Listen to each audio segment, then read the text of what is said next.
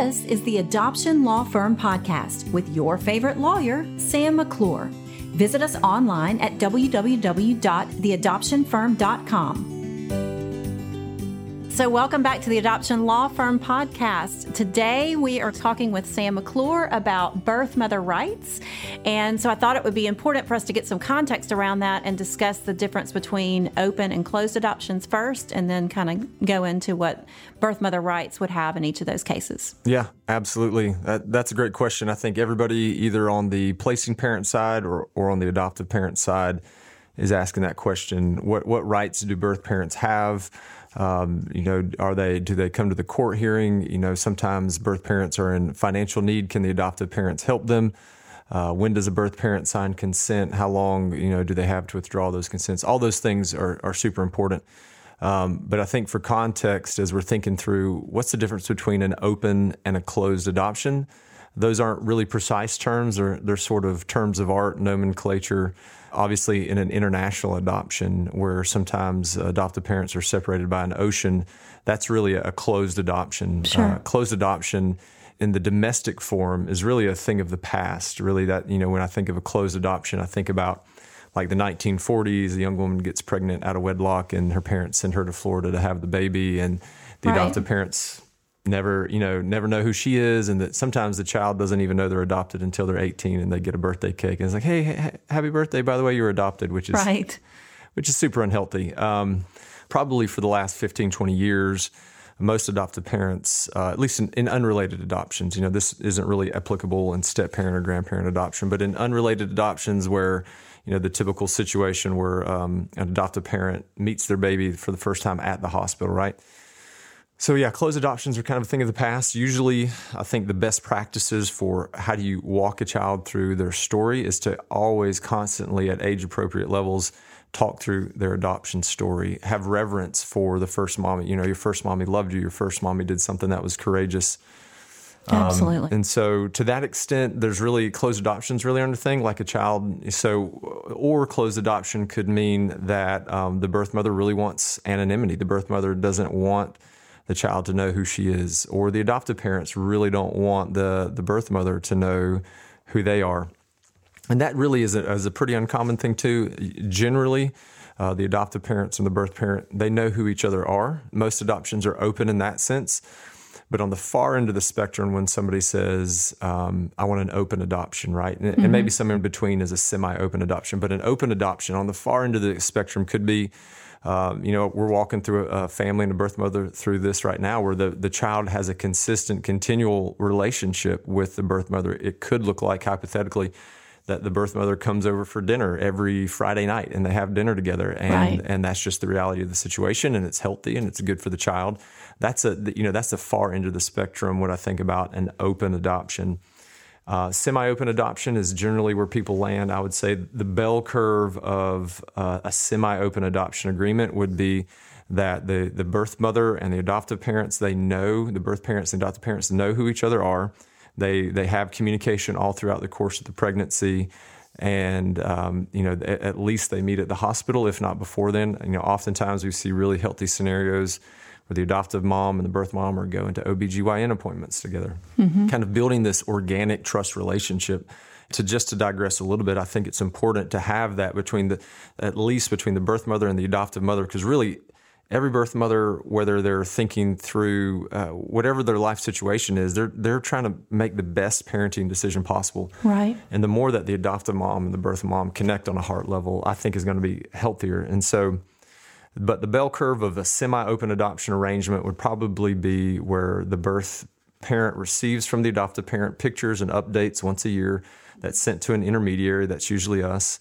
And um, the birth parent can access those every year, uh, those updates every year, or five years later, whatever their you know whatever their their grief cycle is, or whatever their preference is. And so that's generally the bell curve of a semi-open adoption agreement.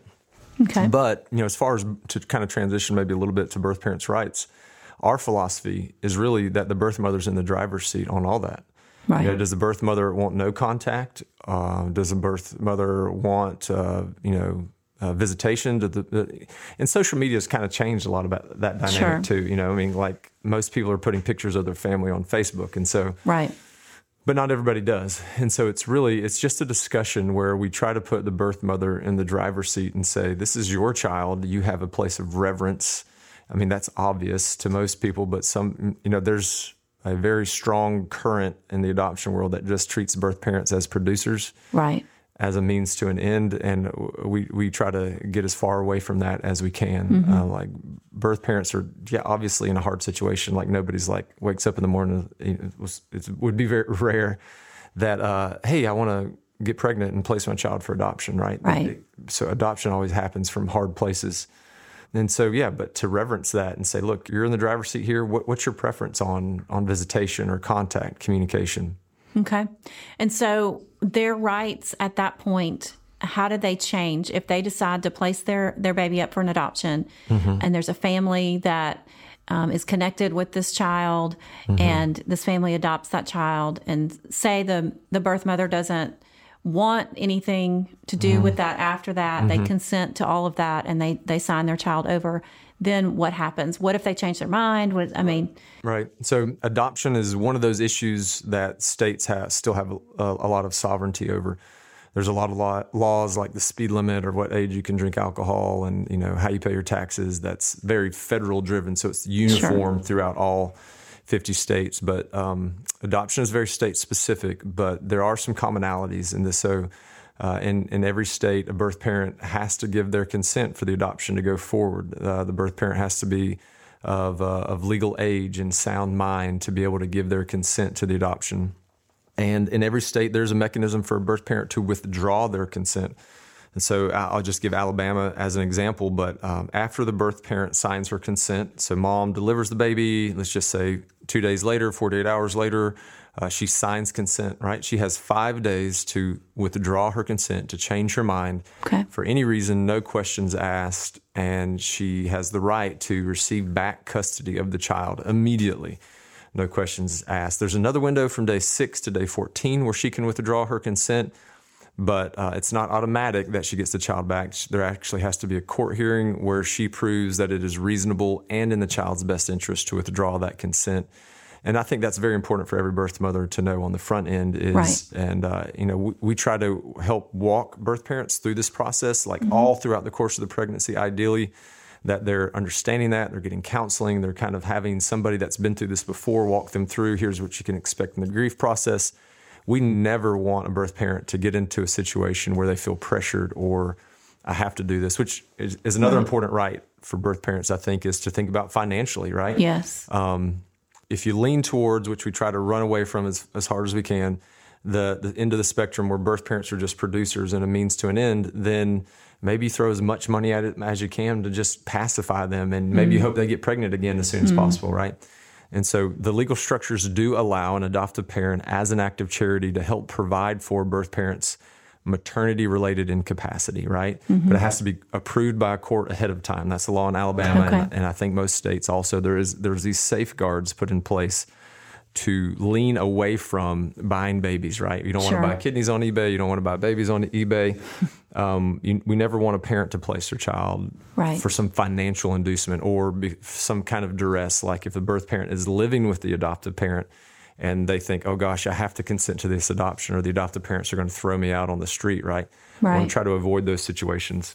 So, a birth parent has a right to to uh, to receive some financial help from mm-hmm. the adoptive parents. It's got to be court approved ahead of time. It's got to be reasonable. It's got to be connected to maternity related incapacity. You know, so if a birth mother, you know, because of her pregnancy is unable to work, uh, then you know there's things like uh, housing, uh, food, uh, transportation, things like that that the adoptive parents can help with. I think if a birth parent needs to be empowered, I think that's mm-hmm. he needs to be educated, right? Doesn't they need to know what they're signing? They need to have copies of what they're signing. Talk to me from a spiritual standpoint of mm-hmm. what you think about from a spiritual standpoint with a birth parent and an adoptive family. Mm-hmm. Why is it so important to take care of that birth mom? Yeah, I think the human conscience is an, an often neglected uh, aspect of who we are, how we're made in God's image, right? To uh, the, everybody has the law of God written on their hearts. So this is this conscience. This is right or wrong, right? It's either informed by the Holy. It's either regenerate. That conscience is either regenerate by the Holy Spirit and, and informed by God's word, uh, or it's not. Even if it's not informed by God's word and regenerate by the Holy Spirit, we all we still have this code of conduct, right? And it's Right. a basic human code of conduct to treat people the way you want to be treated, to love people, to not manipulate people, and so to to treat a birth parent like a you know like a means to an end, like a factory. Let's just uh, I don't care what happens to you. I just want your baby. That's, that violates your conscience, and Absolutely. And I, I think you're gonna you're gonna live with that guilt. Like I think a guilty conscience is 99% of the cause of mental illness in society is a undealt with uh, guilty conscience. And so I think just from a, a very um, maybe selfish perspective or, or self self promoting perspective, adoptive parents don't do that to yourself. Don't don't um, Right. don't violate that birth parent relationship. It's a place of honor in that child's life. I think you should always talk about it. There's books out there. You can process your child's adoption story with them. Uh, whatever things are are pr- worthy of praise, you can praise those things. Um, that doesn't mean you have to lie to them and and uh, and and and say things that aren't true. You know. Right. So And at the end of the day, that birth mom, we have to remember, is made in the image of God, just like all of us are. So um, I think that's important to remember when we when we talk about that. So, um, well, hopefully that gives everyone a perspective on birth parents and birth parents' rights. And um, if you have any questions, you can always contact us here at the Adoption Law Firm, and we'll be happy to discuss that with you. Thank you for listening to the Adoption Law Firm podcast. For more information on the topics discussed or to get in touch with us, go to www.theadoptionfirm.com.